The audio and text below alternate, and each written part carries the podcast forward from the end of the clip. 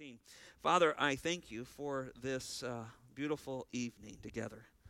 What a joy to come together, have a meal together, um, fellowship, and then spend some time in the Word together. Uh, the perfect Word of God. And we thank you that you've given this. It's such a great gift. We, we can line our lives up according to your Word. We know it's not going to change, it's not going to. Uh, be invalid over time. It is your perfect word. It transcends time and cultures and, and life, Lord, and, and we thank you for it. Lord, as we deal with a, a hard subject, uh, Korah's rebellion tonight, may we learn what you love and what you hate. May we learn how protective you are of your gospel and how protective you are of the one way to get to you. And we ask that you show us those great things tonight. Remind us of those truths in the scriptures. Do thank you for all that are here. We remember those who went through surgeries today, and many are in the hospital. We pray that you would bring them home soon and return them to us, Lord. Others have been through treatment this week. Lord, please strengthen them. Ask us to remember them, Lord, each of us in our prayers and our, our reminders of, of those who are, are going through hard times, Lord. Let us not forget them. I pray this in Jesus' name. Amen. I entitled the sermon, A God Who Protects His Gospel. I don't know if you think of Korah's rebellion in that light, but I trust as I go through this, as I work my way verse by verse and section by section down through here, that you'll keep in mind that God is a protector of His gospel. And see if you can see where I'm going with this, and I think it'll be evident. As we turn to the scriptures, we find Moses once again returning to the historical narrative, right? This is the flow of the nation of Israel making their way back to the promised land. And God has restated his promises. He's taught them in chapter 15 this new generation that'll go in. Here's how I want you to worship me. Uh, he's re- reminding them, I am going to bring you in. And we were reminded of that truth a couple of weeks ago. But in chapter 15, one of the things we hit, and I just want to remind ourselves of this, is he hit very clearly on the difference of the sin of innocence, which would have been the younger generation, and the sin of willful sin, which would have been the older generation. And he went into great detail in chapter 15 on that. We spent quite a bit of time to see the difference of that. And it was an important lesson as we studied that together. But now, now we get into chapter 16, and I believe what God is going to do is He's going to say, Now I'm going to show you a sin, an example of sin, of willful sin, presumptuous sin. And so Korah and others now come to the center here. Out of all the things I was thinking about this passage this week, I thought, Lord, out of all the things that the Spirit of God could have put on Moses' heart and moved him along to record in these 40 years of wandering. 40 years. He puts the heart, put it on his heart to write this, the rebellion of Korah. So you got to think about that. You got to go, wow. Out of all the things that he could have told us about in those 40 years, he wants us, God wants us to know Korah's rebellion. And so it's recorded here for us and its illustration of defiant sin. Let's look back with me just a couple of verses, chapter 15, verse 30 through 31, because I think this is what this is coming off of. The Bible says here, but the person who does anything defiantly, that's that idea of trespass of sin, right? You know the boundary, but you don't care. You go across that boundary, even though you know what God has said, you defy God and you go across it. So, anyone who has that defiant sin here, whether he is a native or an alien, that one blasphemes the Lord, and that person shall be cut off from among his people because he has despised the word of the Lord and has broken his commandments, and that person shall be completely cut off, and his guilt will be on him. And wow, are we going to see a cutting off today in this passage? Um, let me put it this way a swallowing up. And if that isn't a cutoff, I don't know what it is. Now, it is difficult to know the time frame here. Uh, Numbers is a book that takes a, quite a few chapters and blows through 40 years of them wandering in the wilderness. Deuteronomy slows down in just the months before going in, and there are a bunch of sermons of Moses preaching to the nation as he prepares that next generation to go in. Uh, so it's moving rapidly. And it's difficult to know the time frame, but what we do know is the Holy Spirit placed this passage for us to learn and understand the warnings that come with this. Now, what is recorded in this account is rebellion against Moses and Aaron by three kind of sections of people, and I'll get into that in the first verse here. But but ultimately their rebellion is against God. Remember that. It's always against God. Moses and Aaron are in the way, but it's against God. And it's really what I began as I under, began to look at this passage really fresh to preach it, you know, all the way through it, is I said, wow, this is a rebellion against God's one way divine plan of salvation. That's what this is. And God will have nothing to do with those people who try to come a different way. It's, and this is what this story is about. So let me give you seven thoughts. I know that seems a lot. It's a long chapter, but I'm going to try to move through these rapidly. First, a warning with eternal ramifications. Look with me at the first seven verses. Now, Korah, the son of Izhar, a son of Korath, the son of Levi, and Dathan, and Abiram, and the son of Eliab, and on, the son of Peleth, the son of Reuben, took action. And they rose up before Moses, together with some of the sons of Israel, 250 uh, leaders of the congregation, chosen, chosen in the assembly, men of renown. They assembled together against Moses and Aaron and said to them, You have gone far enough. For all the congregation are holy, every one of them. The Lord is in their midst. So why do you exalt yourself above the assembly of the Lord? When Moses heard this, he fell on his face. And he spoke to Korah and all of his company, saying, Tomorrow morning the Lord will show who is his and who is holy, and will bring him near to himself, and even the one who he will choose, he will bring near to himself. Do this, take a censer for yourself, Korah and all your company, and put fire in it, and lay the incense upon them in the presence of the Lord tomorrow. And the man whom the Lord chooses shall be the one who is holy. You have gone far enough, you sons of Levi. Here we see a rebellion led by really group three different groups. It's Korah, who is uh, of the Korathites. This is part of that Levitical tribe. You remember they they had things. Each tribe of even each family that was within the Levitical tribe had things to do. Right? The Korathites they they carried the furnishings. You remember. Now, this might be where some of the problems are coming from. God did not trust them to look upon the furnishings. They could only carry them. So Korath and his family would come but they could not touch or come near the poles until Aaron and his sons had come in and covered it. They were not even allowed to look at it. And so possibly there's envy and jealousy starting to begin even in their roles there. Now there's another group, Dathan and Abiram, sons of Eliab, and also on the sons of Peleth, the sons of Reuben. Now that's an interesting group. Reuben is who? He's the firstborn of Jacob. So now you have a bunch of firstborners. They're, they're given rights to all that their father has. There could be some issues there. We'll think about that a little bit. And then you also have another group, these 250 prominent leaders within the nation of Israel.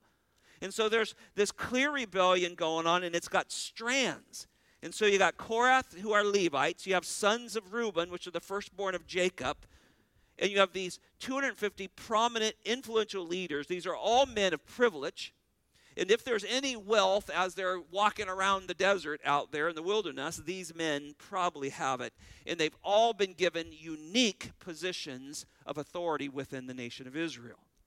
Now, with Korah, it seems there's a lack of contentment with his role.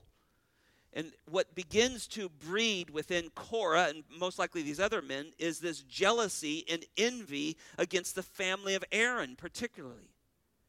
And that Aaron was set apart with certain duties and certain privileges of the priesthood. And, and this is really key that he was going into the presence of the Lord and they were not.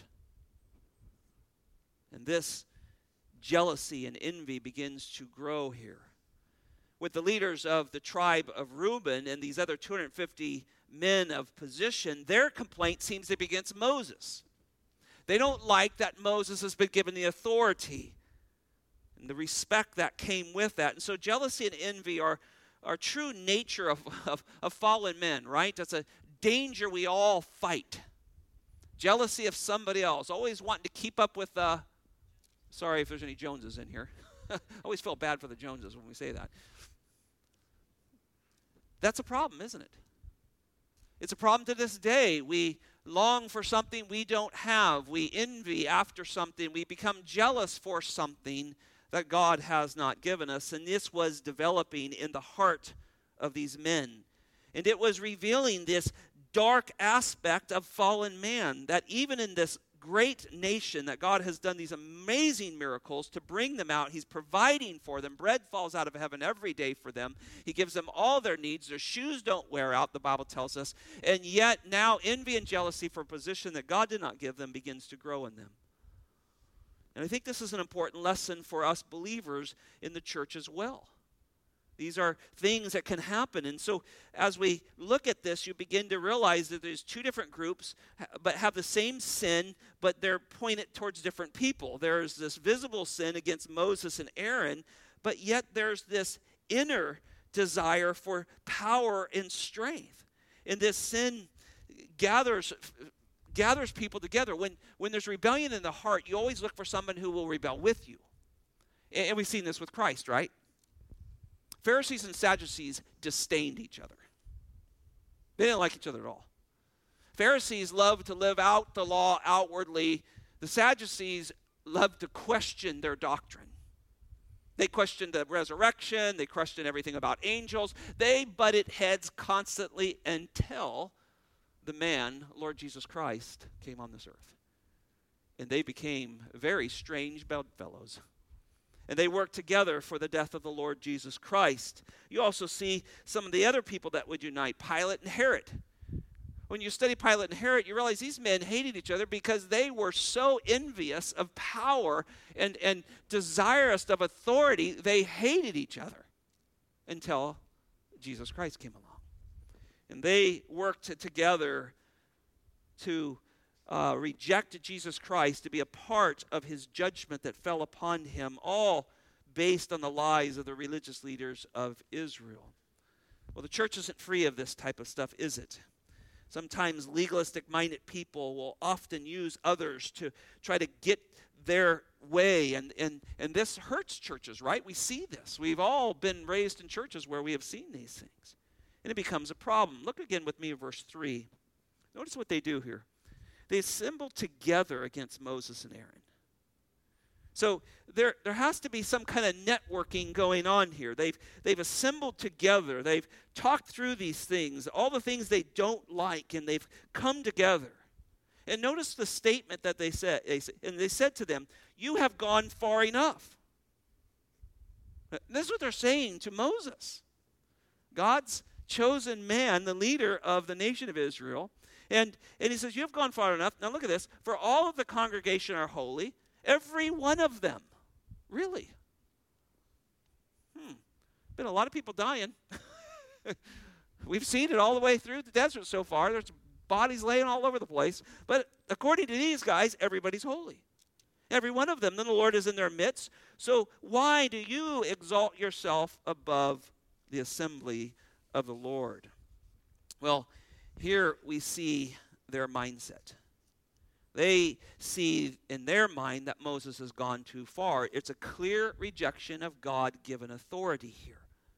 And in this statement of their holiness, this is an errant view of man, right? We know that the Bible teaches us that all men are sinners, right? Uh, Paul quotes the psalmist in chapter 3 of Romans, and he says, There is none righteous, not even one. There is none who understand. There is none who seek after God. All have turned aside. Together they have become useless. There is none who does good. There is not even one. And yet, here they say, Look, we're all holy. Every one of them. Now, why would they make that statement? Because you had to be holy to be in the presence of God. Now we begin to understand that they're after a certain position, they're after something. They want what Aaron's doing. They see the show, man. They've seen Moses on the mountain and the fire and all that stuff. They've seen that Shekinah glory come down and fill the temple and, and Aaron go in there and minister before the Lord. And now there becomes this envious, jealous desire to be in the presence of God. They knew that Aaron had something they didn't. And yet they all want in. They all say, Look, we are all holy, every one of us. Why can't we do that? But this text reminds us that there's one way to God, and that way was through Aaron in the Old Testament. He is representing, he's pointing forward to the greater high priest, the Lord Jesus Christ. There is not multiple high priests that bring us into the presence of God, there was one. That's the Lord Jesus Christ. And yet this is what happens, and this is what happens in Christianity often, is pretty soon, well, you know, your guys' view on coming to God is really narrow. I'm a good guy, man.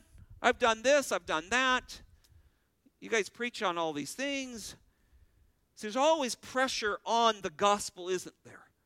And we see this here. We see the pressure on that narrow way. We too are holy. Why can't we do what Aaron does? Well, here's a simple answer nobody can do what Jesus did.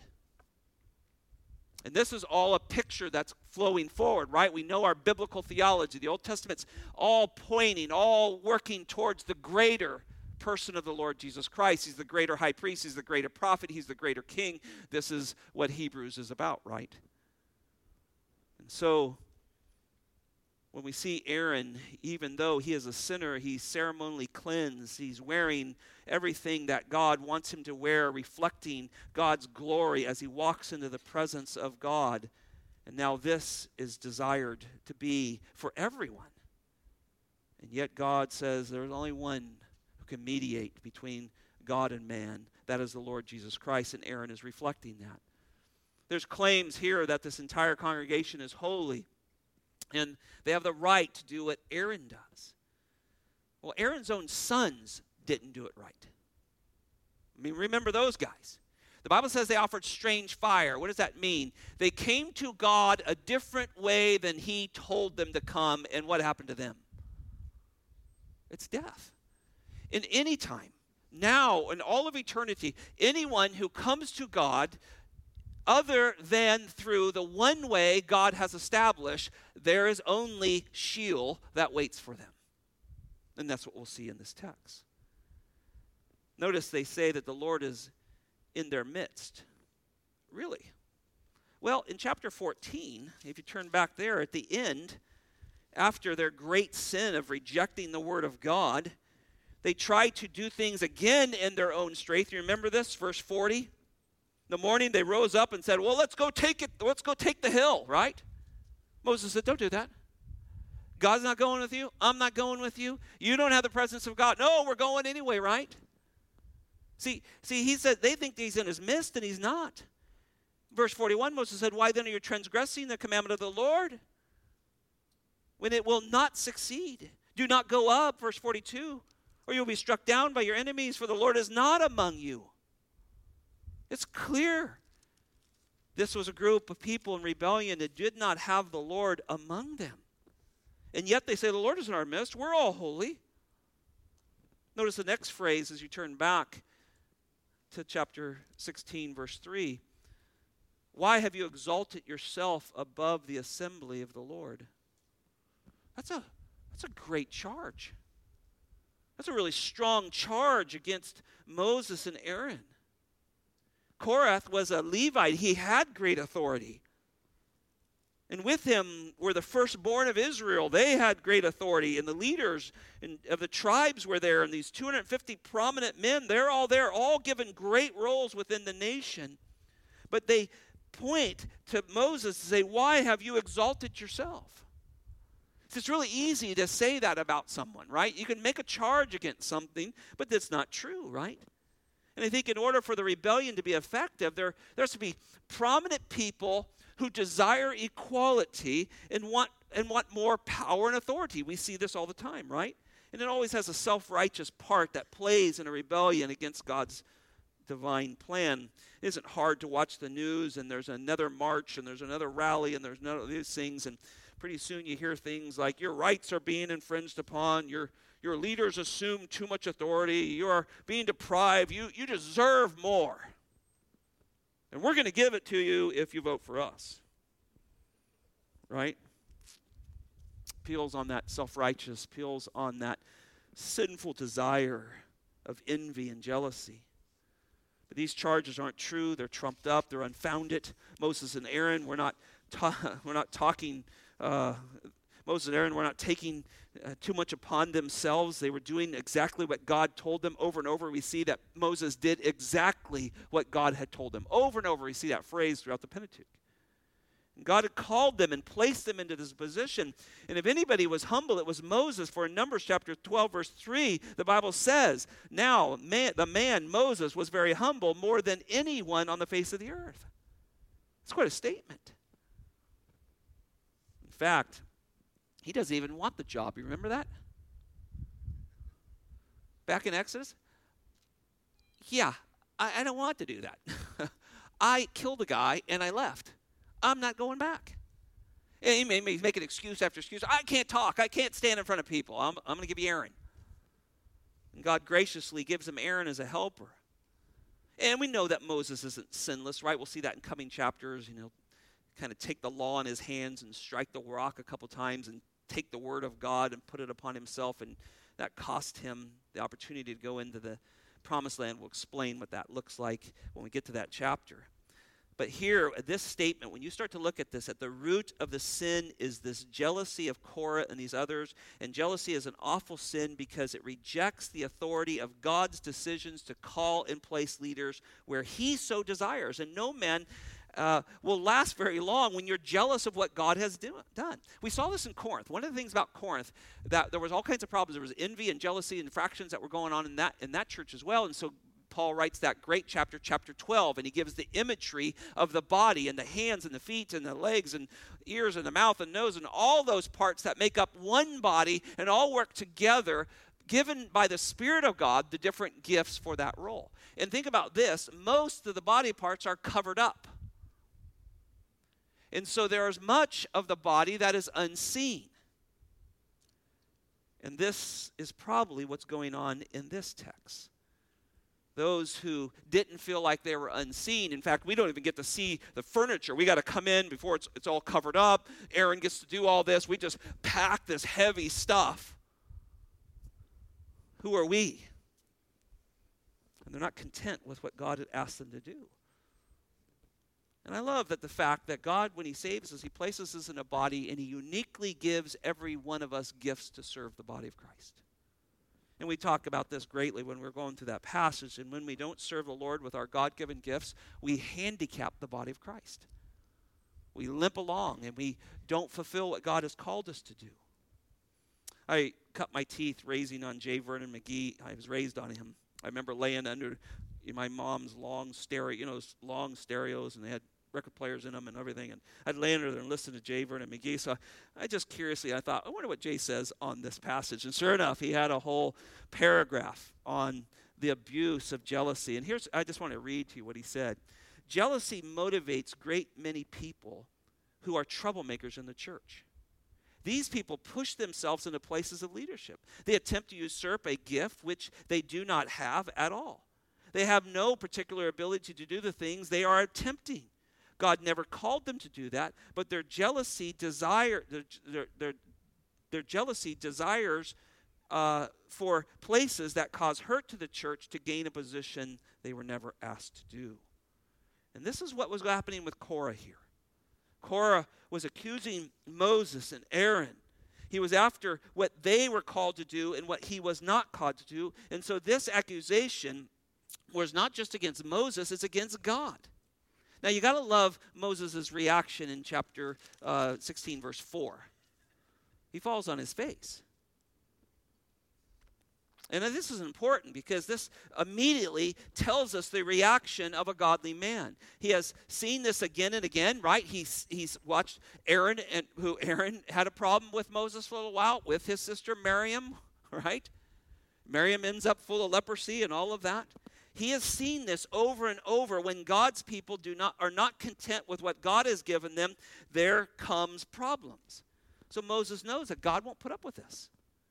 He does not allow rebellion to take place. And so Moses turns around, look at verse 7, and he makes this comment You have gone far enough, you sons of Levi. I read that. I thought, well, it could be said something another way, you sons of something else. You sons of Levi. And I think he emphasizes that because this tribe was set apart of all the tribes to be those who ministered before God and for the people. It's a, it was a great honor to be a Levite. But that's not good enough. And so you see that statement and you go, wow. And I think what God is doing through Moses is he's he's looking, he's setting aside these men of Reuben, right? He sets them aside and these 250 leaders, and he's going after probably the, the, the, the core of this, which would be Korah and his family. And, and notice in verse 5 that God's instructions flow through Moses, and Korah and all of his company are called out. He goes after them. So there's this kind of setting aside of this group. He's going to deal with them. We'll watch God deal with that. But he goes after Korah. And these are the ones who spoke of holy. They want to be near God, and yet they usurp the authority of God.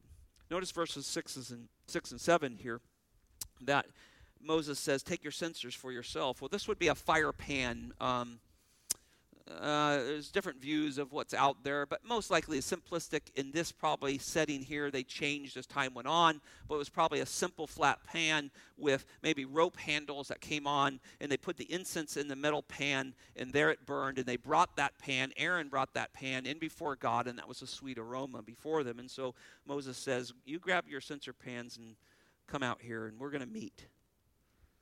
Moses says, You think you can waltz in the presence of God? You want to walk in the presence of God? Grab your fire pans and let's see what happens. Show up here tomorrow. And so he warns them you have gone far enough. Two, the dangers of discontentment with a God given role, verses 8 through 11. Then Moses said to Korah, Hear now, you sons of Levite, it is not enough that you that is not enough for you that the God of Israel has separated you from the rest of the congregation of Israel to bring you near to himself, to do the service of the tabernacle of the Lord, and to stand before the congregation to minister to them. And that he has brought you near, Korah, and all your brothers, sons of Levi, with you. Are you seeking for the priesthood also? Therefore, you and all your company are gathered together against the Lord. But as for Aaron, who is he that you grumble against him. Well, in this set of verses, Moses is stating the, the true complaint that they had against God and his servant, particularly Aaron in this case. You notice in verse 9, there's a real highlight of the lack of gratitude. You've been given this unique calling, Korah, and you're not grateful for it. You've been given a position of authority. You've been given a position to care for the things that God cares about things that picture him in this tabernacle that was made with hands, but picture something even greater. You've been given this job, but it's not good enough. And Moses highlights this sinful lack of gratitude. You'll notice in verse 10 that exposes the real complaint that you want to come into the presence of God. You want to do what Aaron does. And I think Moses is saying your jealousy that you stated back in verse 3 that's exposed there is the root problem. And so you can't stand it. You now are seeking the priesthood. See, people can't hide their hearts from the Lord.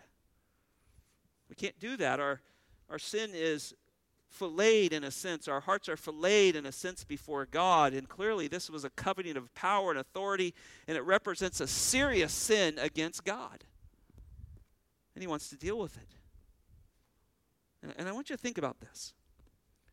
There is one way into the presence of God. And again, I want to say this over. That's the gospel. We come into the presence of God through Jesus Christ alone.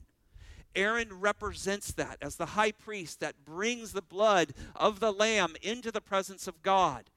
They want that. God is protecting his gospel. And he's very serious about it. But God gives roles, and they're very important. And I love the roles that God gives men and women in this church. And I love watching people serve the Lord with their gifts. And, and those gifts are not to promote, promote self, uh, they're, they're for the betterment of the body of Christ, for the worship of God. Phillips writes this, an older man, long gone with the Lord, said this We all have different duties. We must be intent on doing to the best of our ability what God has given us to do. The gifts that men have are gifts, and, they're, and not to be taken pride in or used for personal advancement. but for the good of the body, the church.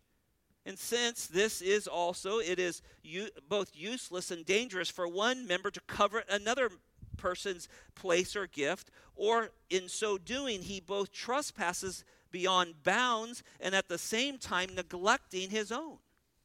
To see things in this light is to come to a true assessment of one's importance. We all have a part to play, only a part.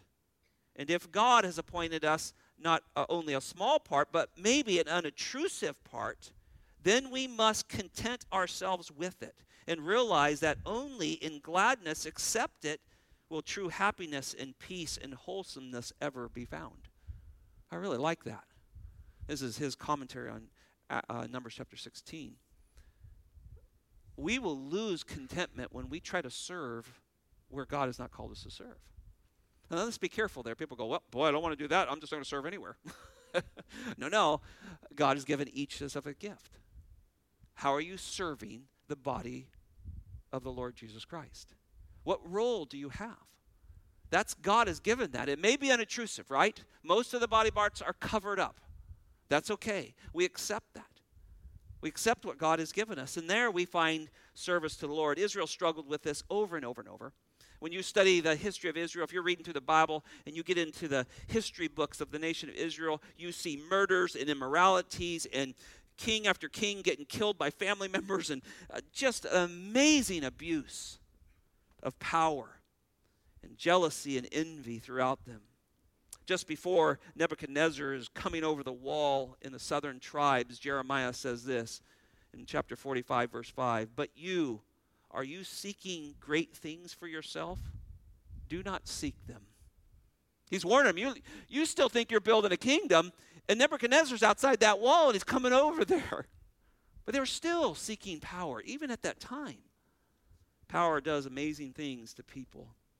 Third, envy and jealousy lead to defiancy. Look at verses 12 through 15 with me. Then Moses sent a summons to Dathan and Abiram and the sons of Eliab. But they said, We will not come up. Ooh. Verse 13, it is not enough that you have brought us out of the land flowing with milk and honey. Are you hearing this? It's not enough that you've brought us up out of a land flowing with milk and honey to have us die in the wilderness, but you would also lord it over us. Indeed, you have brought us into a land, you, you have not brought us into a land flowing with milk and honey, nor have you given us an inheritance of the fields and the vineyards. Would you put out the eyes of these men? We will not come up.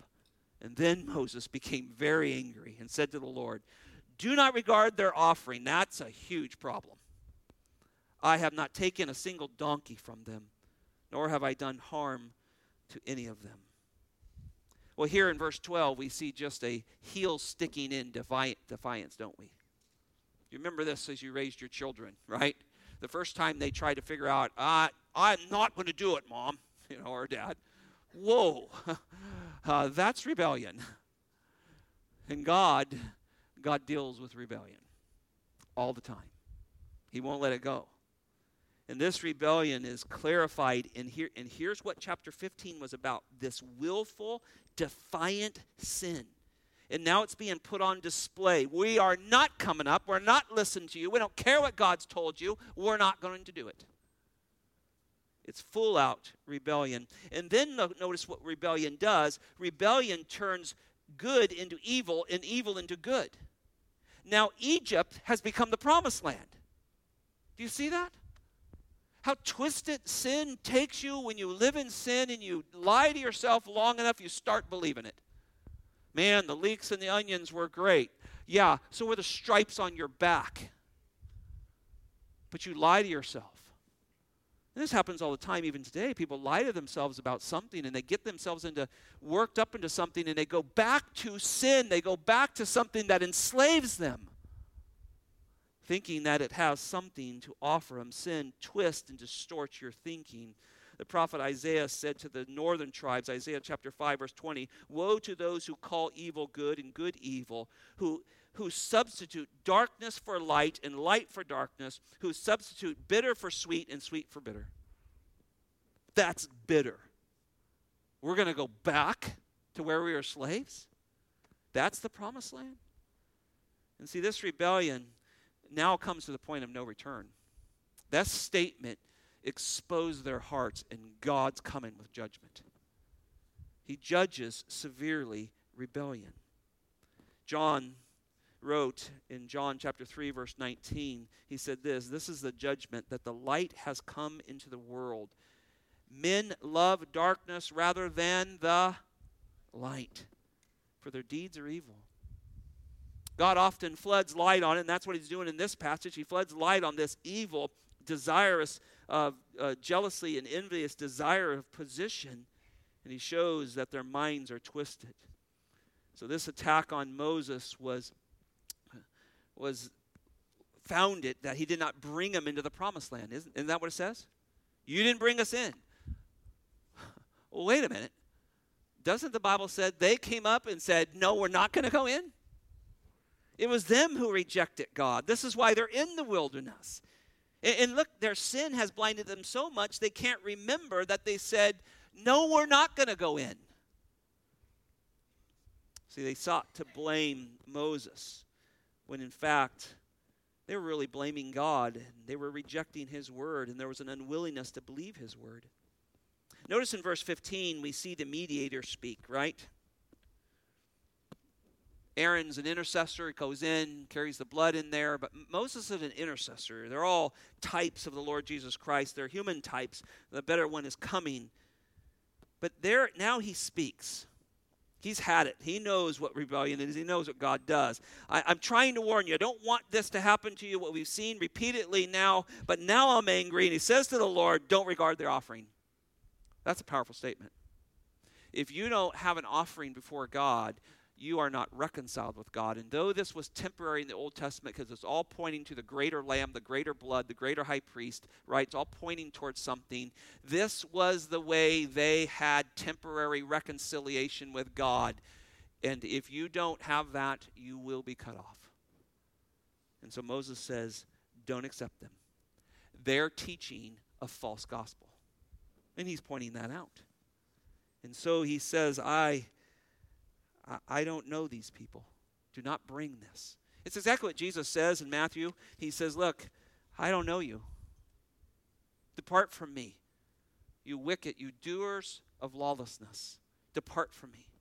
I don't know you. And I think Moses is uh, uh, saying that in a sense, and I think that's pointing forward to what our Lord says to the same group, religious people who think they have a right to be in the presence of God on their own merit. Fourth, there's a rebellion in the presence of God. Rebellion in the presence of God we really see in this text. Here, 16 through 24, follow along. Moses said to Korah, You and all your company be present before the Lord tomorrow, both you and, and they, along with Aaron. Each of you take a, his fire pan and put incense on it, and each of you bring their, his incense before the Lord, 250 fire pans. Also, you and Aaron, and each bring his fire pan. So they took they each took their own censer and put fire on it and laid the incense on it. And they stood at the door of the tent of the meeting with Moses and Aaron. Thus Korah assembled all the congregation against them at the door uh, at the doorway to the tent of the meetings, and the glory of the Lord appeared to the congregation. I wrote in my Bible, "Oh no." We've seen this before. Then the Lord spoke to Moses and Aaron, not to them, Moses and Aaron, saying, Separate yourself from among this congregation, that I may consume them instantly. But they fell on their faces and said, O God, God of the spirits of all flesh, when one man sinned, will you be angry with the entire congregation? Look at the difference of what they're doing. Look what they're doing with their God given authority versus what the other group is doing with theirs. And then the Lord spoke to Moses, saying, Speak to the congregation, saying, Get back from around the dwellings of Korah, Dathan, and Abiram. And then Moses arose and went to Dathan and Abiram and to the elders of Israel and followed him. That's as far as I want to go. So here, Moses has had enough with rebellion. The challenge is called. Korah has and his company have come out. They're putting a test to them. They've got their, their incense. They, they they have their fire pans ready to go. This would be this sweet aroma, what's pleasing to God. So they all have this, uh, this incense going. Whose aroma is going to be pleasing to God? You can see this happening. And it seems Korah's envy and jealousy has made him stupid. It's amazing, isn't it? He has this false confidence. Why would you do this? You have seen what God has done to this nation when they rise up against his servants. And I think that's what that's what sin of envy and jealousy does. It causes you to have a false confidence to go and do something God has not told you to do. And now the glory of the Lord is showing up. But Moses and Aaron, notice they, they reflect just the opposite. Their humility is on display. They mediate immediately. You can't miss this in this passage. And, and what I love about this is this teaches me what the Lord does. The Bible tells us that we were, this is a hard term for people who are coming to Christ to hear. The Bible says we were children of wrath. Now, that doesn't mean we were a bunch of angry children. That means we were the target of God's wrath before we were saved. That's, that's what that statement means in Ephesians 2. And so we realize that God is extremely angry with sin. He knows the cost of it will be his son's death. So God always reacts to sin. He will react to it. He is a patient and kind God leading us to repentance, Romans chapter 2, verse 4, but he always deals with sin. And so when I read this and I saw Moses and Aaron run into this intercessory, to this mediation point, you see the Lord Jesus Christ do the same but more effectively and perfect, right? He runs and stands in the gap between God's wrath and us. And he dies in our place. And I've said this a thousand times from this pulpit. God judged him as though he committed our sins. He put his full wrath of, uh, of against sin, and he put it on his son in my place. And that's why we love biblical theology because we know Moses and Aaron are not Christ. We know they're types. They're sinners that need to be saved by the one that they're reflecting, by the one that they're types of that is coming. And yet, the one who is coming can do, only do, fulfill only what they can't, and they, he can stand in the final gap for us. And our Lord Jesus, never forget this, this helps you in every aspect of your life. My Lord Jesus stood in the gap for me. I, I am the complainer, I'm the murmurer. I'm the jealous and envious. I, that's us, right? That's us sinners in this text. And our Lord Jesus says, I'll take the wrath for Scott. And he steps in the gap for us. Here, these men were not repentive. Verse 19, the Bible says, The glory of the Lord appeared to all the congregation. This isn't going to end well. There's no repentance. There's two men doing everything they can to stand in the gap, but there's a holy God and there's willful, defiant sinners, and they're standing on the same ground. This has everything of the picture of the future of the great white throne judgment of God. Sinners standing before a holy God and God about to judge you cannot get to God outside of the finished work of Jesus Christ. And yet there will be lines of people who will try to do that that'll fall under judgment of God. So there's no hiding behind your religious posterity. There's, there's no getting around that God looks into the heart. And these men refused to repent and when that glory of the Lord shone up, you would have thought that everybody hits their knees. But you cannot repent on your own. That is a work of God. Their hearts are hardened against God. God has to plunge that faith. Look, you, you say, Well, I came to Jesus. Yeah, you did. And God did it. We don't always know that. We tell people, believe in Jesus, right? We tell people to put their faith in Jesus. I have no problem with that statement. But we better quick to tell them what God did so they'll become worshipers, right? And then we learn that God, you did it. You gave me faith. And at that point, I humbled, you humbled me, and I humbled myself because you had given me faith to believe in you, and I repented of my sins. Faith has to precede repentance, but that's not here in this text, is there? See, God will have his one way gospel. You're not going to get around it. It's all or nothing with God. You come his way, or you don't come at all. There's no room for the pride of man in the presence of God. there is no room for the pride of man in the presence of God. He will judge that. And we see this on display here. Five, standing firm in the midst of the rebellion. Look at verses 25 through 35. These are fascinating verses. Then Moses arose and went to Dathan and Abiram with the elders of Israel following him. And he spoke to the congregation, saying, Depart from the tents of these wicked men. Touch nothing that belongs to them, or you will be swept away in all their sin. Wow, that's quite terms there, isn't it? So they got back around from the dwellings of Korah and Dathan and Abiram. And Dathan and Abiram came out and stood at the doorway of their tents, along with their wives and their sons and their little ones. And Moses said, By this you shall know that the Lord has sent me to do all these deeds, for this is not my doing. What a statement there. Verse 29 If these men die the death of all men, or if they suffer the fate of all men, then the Lord has not sent me. So, how are they going to die? He's saying if these guys just die of natural causes, hey, I'm a liar. I've usurped God. I shouldn't be in this position. But, verse 30, and this is a, a large conjunction here, isn't it? If the Lord brings about an entirely new thing, and the ground opens its mouth and swallows them up with all of theirs, and they descend alive into Sheol, then you understand that these men have spurned the Lord. As he finished speaking all these words, the ground that was under them split open. And the earth opened its mouth and swallowed them up and their households and all the men who belonged to Korah with their possessions. So they and all of the belongings to, uh, to them went down alive into Sheol, and the earth closed up over them, and they perished from the midst of the assembly. And all Israel who was around them fled at their outcry, for they said, The earth may swallow us up, because you're jealous too. And fire also came forth from the Lord and consumed the 250 men who were offering an incense. You forgot about those guys, didn't you? God didn't. He just sent a bolt down and took care of them.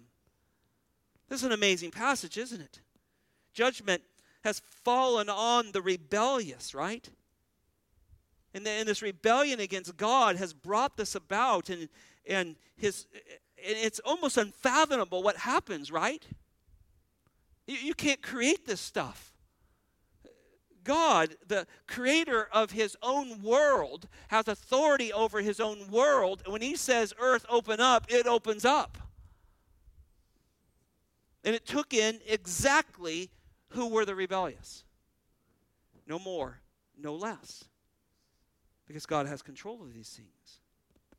I think there's a clear picture of hell here, isn't there? See, there's two people will stand before the throne of God someday.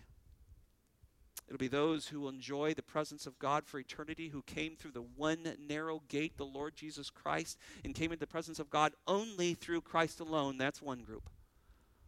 And then there's another group that has tried every door possible known to man. And there is another door for them. And it is hell. And that's that's pictured here, isn't it? Now, notice that the terminology. They go down what? Alive. Hell is, hell is not a annihilation. I know there's a lot of groups that love to teach annihilationism uh, because they, they feel, well, uh, you know, I can't get around the text. Yeah, I guess there's a hell, but let's make hell a little less. So let's, let's just say they're annihilated. And they go against the teaching of Jesus, who says they'll die eternally. And there'll be gnashing of teeth and wailing. And hell is a terrible, terrible place. See, it's for those who rebel against God and refuse to come his way. That's what hell is for. And there's a clear picture of it. I thought about this and I wondered about the stress that Moses was under in this confrontation. Moses is a shepherd. He shepherded his father in law's sheep, he shepherded this difficult group of people. I, I imagine this confrontation was some of the deepest stress that he'd ever been under. He knows God is a holy God. He has spent time with God. He knows who He is. He knows the requirements, how you come to God and how you don't come to God. And everything He's seen, there is a rejection of God. And He knows judgment's coming. And He wants to rescue them. And He gets in front of them and He tries to mediate, and yet they say, We're not coming up. I imagine that stress. Look at verse 28. I think this is a very key verse. Moses said, By this you will know that the Lord has sent me to do all these deeds, for this is none of my doing. I think that's a really key verse. Moses said, This isn't me that's doing this, this is God. You've rejected him, he's going to deal with you. And I'm going to be shown that I've been just doing what God called me to do. You failed to do what God called you to do. You wanted something he had not given you. And that caused you to desire the presence of God in a foreign way to God, a strange fire to God, and He rejects you. But I have come His way, and I've done what He's asked. And after Moses' prediction, right, because he gives a basic prediction that they're going to die in this unique way, they still spurn the, spurn the Lord, it says, verse 30. They spurn the Lord. We, we don't care what he says. And it's a clear proof that Moses was God's chosen leader and they were imposters. And this happens all the time, right? Mo, uh, Elijah on Mount Carmel, right? Let's, let's, let's build some altars. Let's see what God's great and which one isn't. Maybe your God's asleep. You better cry louder. Oh, by the way, when we get to mine, dump water all over it, drown it. He, he just shows who God is and who God isn't. There's a way to come to Him, and He can, he, he can overcome all obstacles when we come His way. We see God do this even in the New Testament, Acts chapter 5, Ananias and Sapphira, right? Don't mess with God. Don't lie to the Holy Spirit. Do things God's way because He won't put up with it. He knows what's best for us. It's terrible for us to try to do things our way, it is the worst. He wants us to do things His way.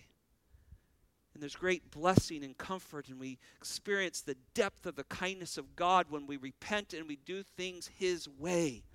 When we don't, we suffer. Now, as children of God, God is kind to us, and even as children of God, we do sin against Him, don't we? But we have a means to come back to Him. Christ died for that sin, and so we can say, Lord Jesus, you died for that sin.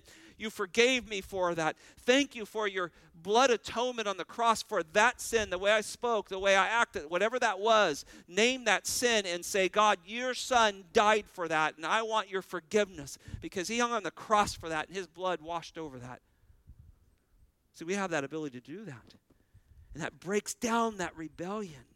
But look, if you don't have that, and you're just mad at God because He doesn't give you what you want, you can't come the way you want, you will suffer under His judgment.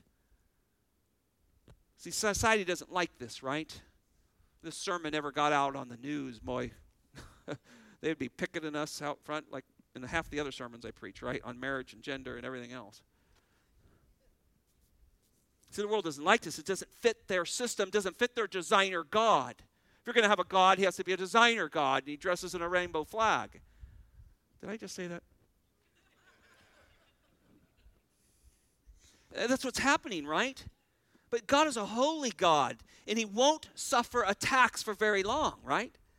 The writer of Hebrews says it this, chapter 10, verse 31 It is a terrifying thing to fall in the hands of a living God. Now, we don't fear God like they should have, right? I, I, trust if you're a believer, you don't fear God this way. We have a reverential awe for God, right? He is God and we are man. There's a reverential awe. But there's a fear of God that should be innate in all of us. He knows our breath, He knows the last one we'll take. He's numbered our days before there were one. He has power and authority over all people all will fall under his judgment someday. And so we realize it is a terrifying thing for those who do not know God through Jesus Christ to fall underneath his judgment. And there's nothing like the rejection of God's divine plan of salvation that will bring his strictest and most powerful judgment upon people. And those who reject Jesus Christ as the only way will see the full wrath of God, unmitigated someday. And we fear for them, right? This is why we're preaching sermons on rescuing people. We want to be a part of what God's doing. We want to rescue people. We want to preach the gospel. We want to invite people to church. We want to love them, care for them, point them to Jesus Christ alone. It's their only hope. If not, they're going to fall into the hands of a living God. And though our theology tells us that God alone saves, we plead with people to know Jesus, don't we? It's the only hope. And so here we have Moses. He's representing Christ as the mediator. We have Aaron representing Christ as the interceding role here as the high priest. And yet they're rejecting them. They were the way to God, they were the types, and yet they reject them. And so, God in number 16 has given us a clear understanding of biblical theology as this passage points divinely towards the finished work of the Lord Jesus Christ. And at the same time, it describes the judgment of those who reject that finished work. I never saw that before in this text before. It's teaching us of what's coming. God is not some higher power that sinful man can just be comfortable with. He's not that God. He's a living God. He's good and kind and he's gracious, but he will not be trifled with. And you see this. If you reject the one way to come to me, the mediator, the Lord Jesus Christ, if you reject that, you get my wrath. Six, the rebellion. I got to hurry here. Um, the rebellion turned into a memorial of warning the rebellion turned into a memorial of warning. This is fascinating. Never saw this before. Verse 36. Then the Lord spoke to Moses, saying, Say to Eleazar, the son of Aaron, the priest, that he should take up the censers out of the midst of the blaze. That'll tell you what was left, right? Just nothing but smoke and, and fire, right? For they are holy. Anything brought before God is holy, right? And you scatter the burning coals abroad as for the censers of these men who have sinned at the cost of their lives, let them be made into hammered sheets for a plating of the altar, since they did not since they since they did present them before the Lord, and they are holy, and they shall be a, for a sign for the sons of Israel. So oh, Eleazar the, the priest took the bronzen censers which the men who were burned had offered, and they hammered them out as a plating for the altar, as a reminder for the sons that no layman who is not of the descendant of Aaron should come near to burn incense before the Lord, so that he will not become like Korah and his company, just as the Lord has spoken to him through Moses. Well, from then on, every Israelite who approached with their sacrifice, guess what was on top of that altar? what a reminder. I, I, thought about this today as I was finishing this of a dad and a son saying, Son, you see that red hot, blazing, hot metal plate that's over the altar? That teaches us do not come on your own righteousness to God. Come His way. See the lamb on top of that? See the blood that was offered on our behalf? That's the way we come. This represents all those who didn't come that other way. And, and, and what a teaching point that would have been for those youngsters and for this nation to realize that you're going to approach the presence of God, you approach Him my way, or you get flattened. You must come his way. Only the believer priest can enter into his presence. I love 1 Peter 2 9, but you are a chosen race, a holy, uh, excuse me, a royal priesthood, a holy nation. See, now we're believer priests. Isn't that a beautiful thing, isn't it? Right? We now, because of the work of the Lord Jesus Christ, we are dressed in the righteousness of Christ. We have all the, the gorgeous stones and the funny hats and everything that was dressed up there, pointing to the uniqueness of Him and the glory of God, reflecting the glory of God. We now reflect the glory of Christ, and we are now royal priesthood, meaning we have a kingly descent. King Jesus, we are of His family now. We are now priests who can walk into the presence of God because of the finished work of the Lord Jesus Christ. Isn't that beautiful? And now we come into his presence, and you and I can come into his presence when we're driving the car on I 95. Lord, my heart is heavy today.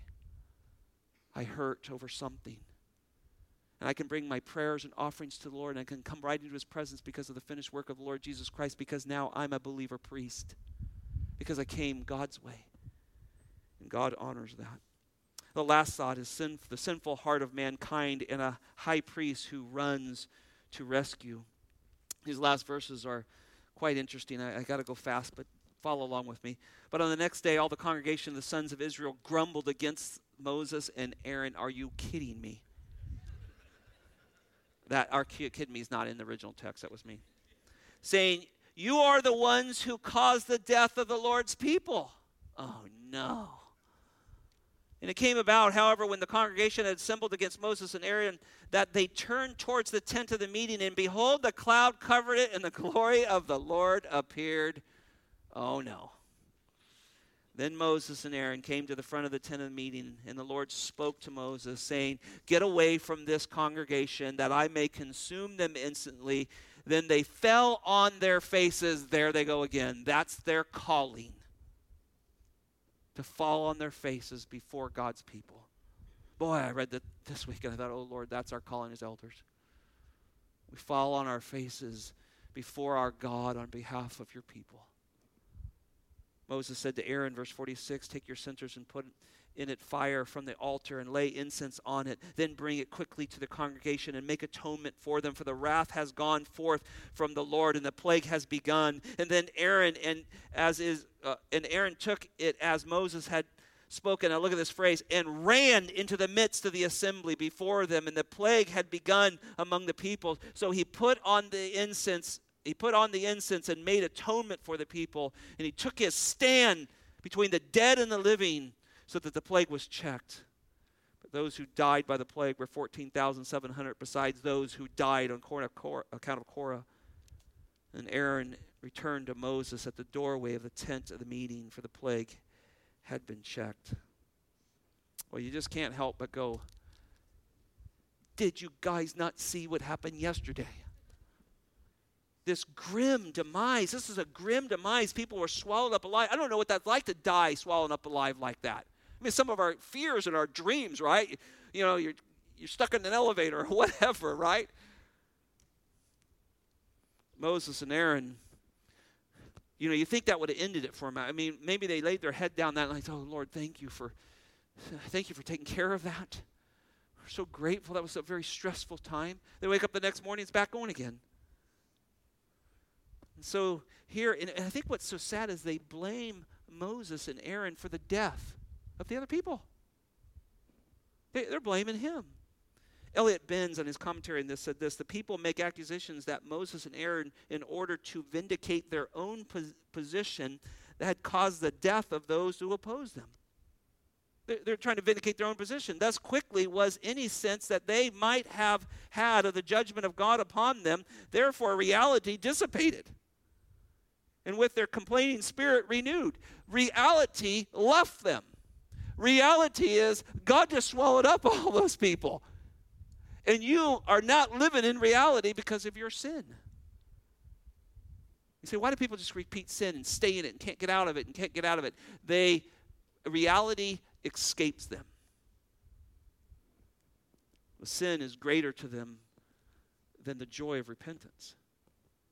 And so this is a reaction from sinful people. They recognize the judgment of God. They, they may have say somebody may say well i, I have some part i have some I, I, yeah, I didn't maybe do things right. I could have done things better. But soon their attitudes harden and all of a sudden they find themselves shrugging off the truth and this doesn't apply to me i'm right you're wrong and now we're on. And that's what happens. So these people are grumbling it leads god to swiftly react and that's what you see. He does not waste any time. And yet again, here comes his glory in verse 45. And now comes the pronouncement of a destroying of another generation. I mean, an entire generation of people. He's going to wipe them out. And in 46, the deadly plague's breaking out. People are dying. And Moses and Aaron quickly react in their humility, in their intercessory way. And, and, and by the grace of God, and these men stepping in the way of the wrath of God and sinners stand in front of them, and the plague is checked. That's Jesus, isn't it? And if it wasn't for Jesus going to the cross and standing in the way of us, we all go to hell, don't we? And I love this. Yes, it's sad. 14,700 people died. But look at verse 48. I want to just end with this. He ran into the midst of the assembly, and he took his stand a little further down, took his stand between the dead and the living. Well, that's Jesus, isn't it? Jesus ran to the cross. When we study his life, remember we went through the book of Mark not too many years ago, nothing could deter him from his hour. Over and over, he said, This is not my hour, not my hour. They're trying to do things right, trying to get being king and all these other things. And then all of a sudden, he says, This is my hour. And there's Judas, and there's the temple police, and they're going to arrest me, and I'm going to go die because my hour has come. And he runs and he stands in the gap for all of us. And his blood washes back to Adam, and it washes forward to the last believer on this earth. And that's our Jesus, isn't it? He stands there. And so when we study Moses and Aaron, these are these are humans who are pointing to a greater mediatorial position, a greater intercessor, a greater high priest. It's all pointing towards the Lord Jesus Christ. And I don't have time because I went late, but you can look at Hebrews and just go in there, go into Hebrews and put high priest in the book of Hebrews and look through passage after passage where the Bible says Jesus is the greater high priest. He's a suffering high priest. He's a sympathetic high priest. He's one who brings his own blood into the most holy of holy so we can enter into the presence of God. That's that's our Lord Jesus. And so as I close, don't forget God protects his gospel because it's the only way people can be saved. And this is a picture of the one way to God. It's through the high priest. He only gave that to one man, the man, the Lord Jesus Christ. Don't come any other way. Father, thank you for this reminder. I am so encouraged by what you taught me in this. I I have a humble heart in so many ways as I think about how you, Lord Jesus, ran into the midst of the wrath of God. The ground opened up the earth shook, skies went dark. Lord, we see that scene, and we're going to revisit that soon here as we work our way to Easter time. But there, standing between the wrath of God and His elect, His children, is the perfect Lord Jesus Christ. Interceding, dying, atoning, justifying, declaring righteous those who their faith alone is in Him. And the wrath of God is no longer on us. And I praise you, Lord. The Bible tells us that there's no condemnation to those who are in Christ Jesus. The Bible tells us that there's no separation for those who are in Christ Jesus. And so we thank you that we do not fear the world and the earth swallowing us up. We do not fear the great white throne judgment. We know that you'll separate the sheep and the goats, and we know we are your sheep now, not because of us, not because of who we are, not because of decisions we even made. It's because Christ died for our sins and you called us out of the world. And we give you praise for that. That we are now your flock, and you love us, and you still rescue us when we stray. And you still discipline us when we've been in a place we should not be because you love us. And we thank you for that. Father, we would be remiss if we did not ask you to keep rescuing through this church, through individuals. Many of us have family members and loved ones and neighbors and people that we know if you return today, if judgment falls on this world, they will be swallowed up. So, God, give us a fervency for evangelism. Give us a desire to share the gospel with people. Maybe, maybe someone we've shared it with repeatedly. Maybe we may not be afraid to go back again and rehearse those great truths and tell them of the great things that God has done for us. And we beg you, God, to continue to rescue people. Don't let them fall under your judgment, Lord. Use us, Lord. May we shine your light even through our crackpots. May you draw straight lines through crooked sticks. And Lord, we'll give you the glory. We pray in Jesus' name.